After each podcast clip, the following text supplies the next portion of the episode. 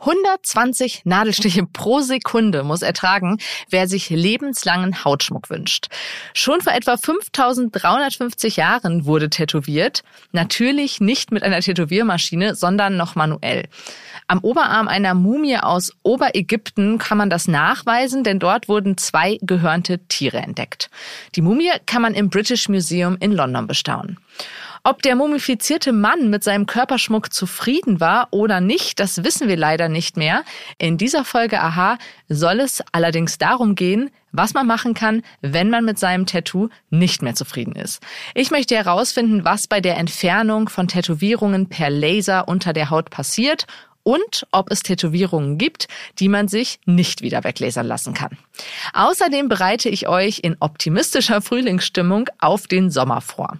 Es geht um den Mythos Mücken lieben süßes Blut.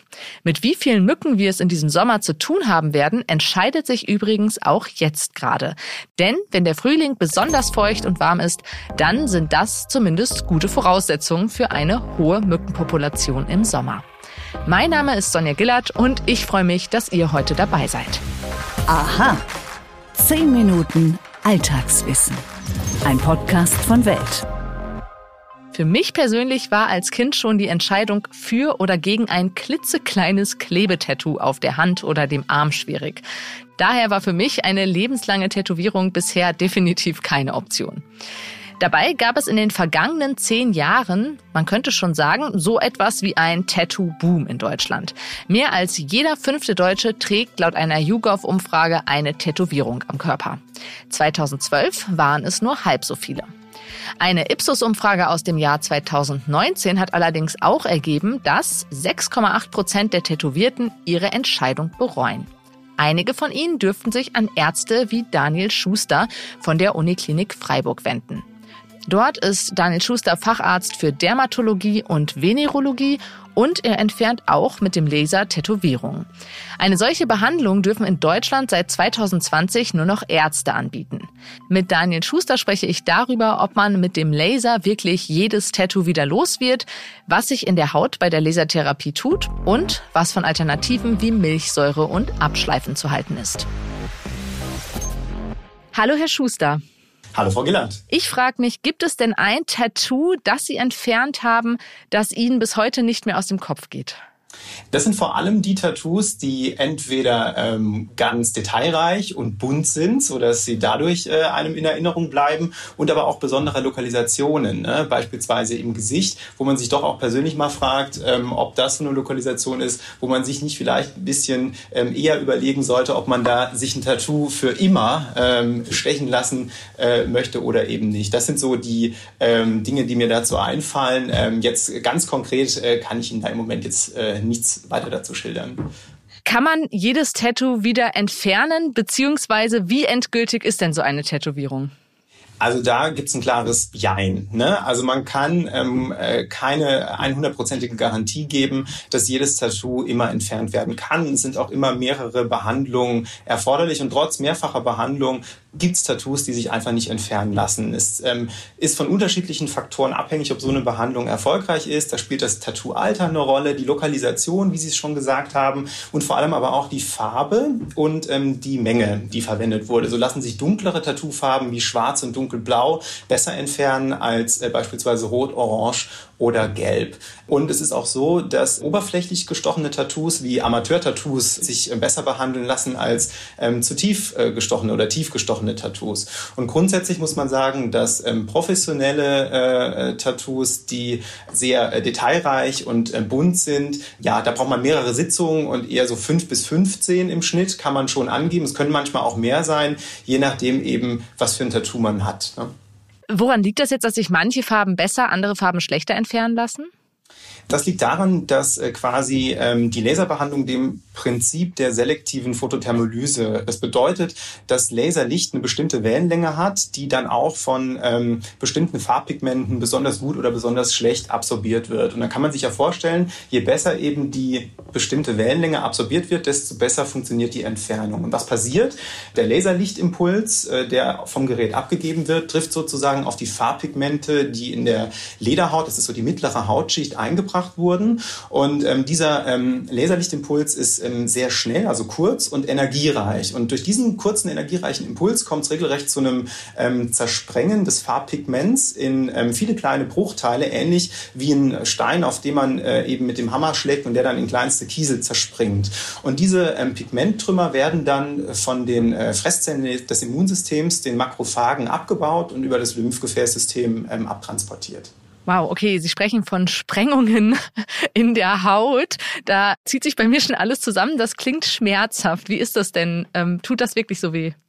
Also die ähm, Behandlung mit dem Laser ist tatsächlich leider nicht schmerzfrei und wird aber von den Patienten und Patientinnen ähnlich ähm, der Schmerzqualität ähm, des Stechens beschrieben, wobei äh, wesentlich schwächer in Bezug auf die Schmerzintensität.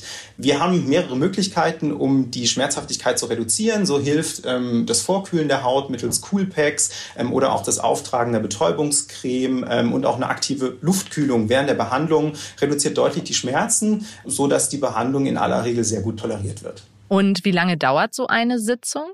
Das ist äh, unterschiedlich. Das kommt darauf an, wie groß das Tattoo ist. Ja, bei einem ganz kleinen Tattoo, das vielleicht äh, Ausmaße von zwei mal zwei Zentimeter hat, ist man da in fünf Minuten auch schon fertig. Das kann aber auch bis zu einer halben Stunde, dreiviertel Stunde gehen, je nach Größe des Tattoos.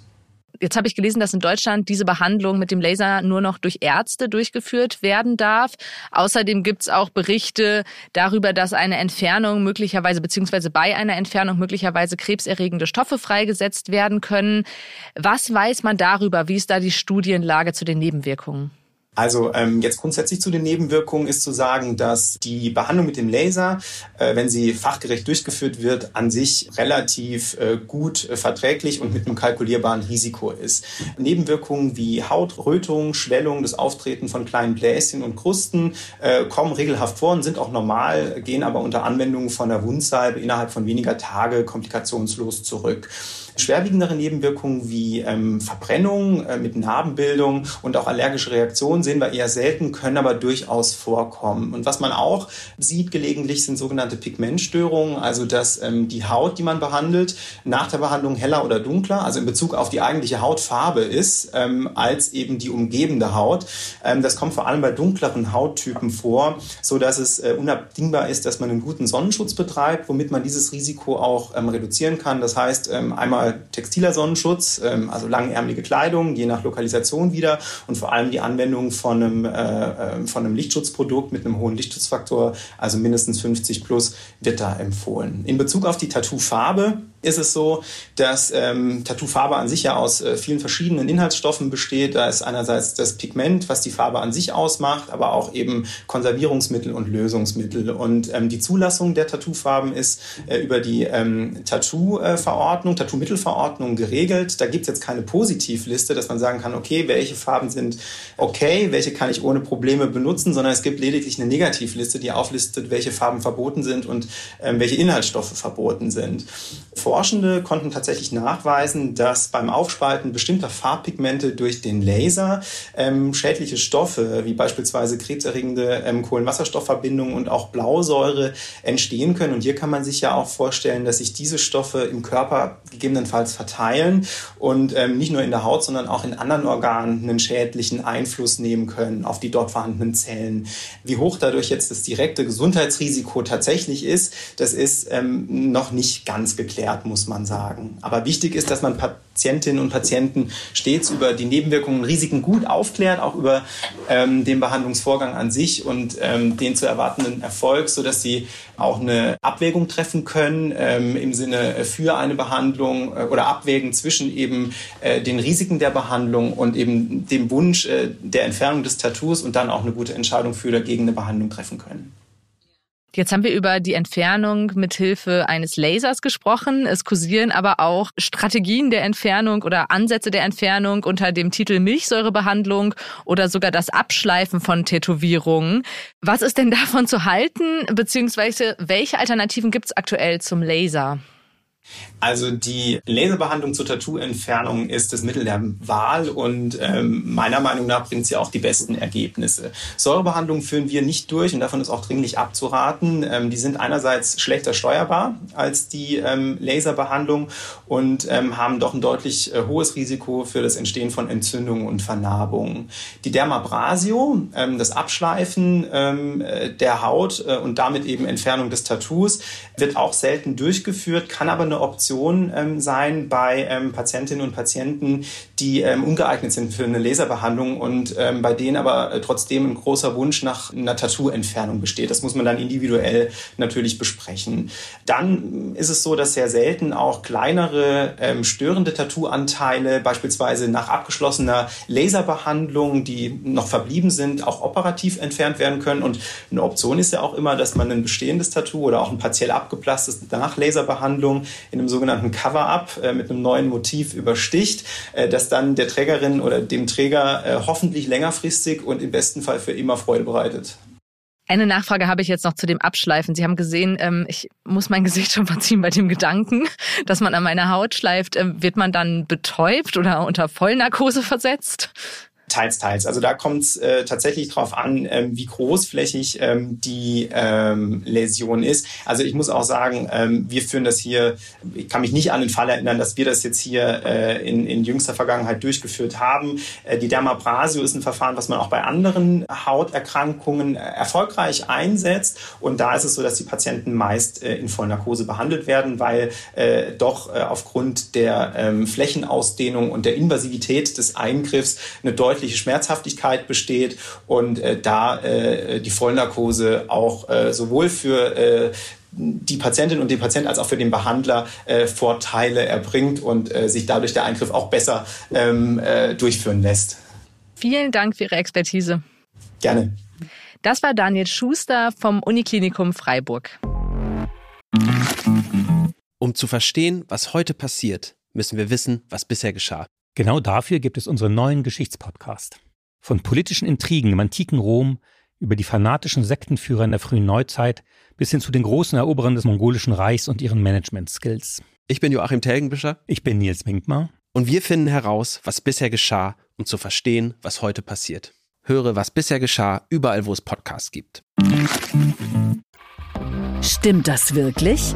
Mythos oder Wahrheit?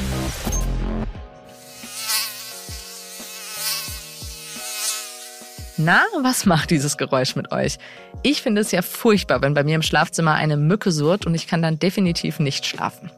Die Mückensaison ist ja jetzt noch etwas hin, aber wir wollen euch schon einmal darauf vorbereiten. Deshalb geht es heute um den Mythos Mücken lieben süßes Blut. Ich habe mich erst einmal gefragt, was bitte soll süßes Blut sein? Tatsächlich gibt es dieses süße Blut auch nicht, ganz egal, wie viel Zucker ihr zu euch nehmt. Und auch der Zuckergehalt eures Blutes entscheidet nicht, ob Mücken das Blut besonders köstlich finden oder nicht. Übrigens, nur die weiblichen Mücken stechen. Sie brauchen die Proteine aus unserem Blut nämlich für die Fortpflanzung, genauer für die Eibildung. Was Mücken anlockt, ist nicht das Blut, sondern unser Körpergeruch. Sie orientieren sich am Schweiß und dem Kohlendioxid in der von uns ausgeatmeten Luft. Unser Schweiß besteht unter anderem aus Milchsäure, Harnsäure und Ammoniak. Klingt für mich tatsächlich eher wenig attraktiv. Je nachdem, wie sich Mundgeruch und Schweiß zusammensetzen, sind bestimmte Menschen mehr und andere eben weniger interessant für Mücken. Welche Geruchsmischung eine Mücke attraktiv findet, variiert je nach Mückenart. Das bedeutet, dass es Hoffnung gibt. Wenn ihr also auf eurem Balkon oder im Garten besonders attackiert werdet, dann kann es sein, dass die Mücken im Urlaub weniger auf eure Geruchsmischung stehen. Es gibt allerdings einen Faktor, der euch zu einer beliebteren Blutquelle für Mücken machen dürfte. Alkohol. Das zeigen Laborstudien. Die Begeisterung von Mücken an Betrunkenen liegt wahrscheinlich an den Auswirkungen des Alkoholabbaus im Körper auf unseren Körpergeruch. Und falls ihr euch das wie ich jetzt auch fragt, ja, Mücken können durch den Genuss von alkoholhaltigem Blut auch betrunken werden. Der Alkoholgehalt kann bei den Insekten sogar zu Koordinationsstörungen und Orientierungslosigkeit führen, so wie bei uns Menschen eben auch. Im besten Fall können die Mücken also bei ihrem nächsten Opfer nicht mehr richtig zielen. Zum Abschluss dieser Aha-Folge noch eine Bitte an euch. Wir wollen wissen, welche Alltagswissensfragen ihr euch stellt. Schreibt uns doch gern eine E-Mail an wissen.welt.de oder meldet euch per WhatsApp bei folgender Nummer 0170 375 3558. Die Nummer stelle ich auch noch in die Shownotes und den Beschreibungstext zur Folge. Und wenn ihr uns eine besondere Freude machen wollt, dann lasst uns doch auch eine gute Bewertung auf den Podcast-Plattformen da. Mein Name ist Sonja Gillert. Bis zum nächsten Mal.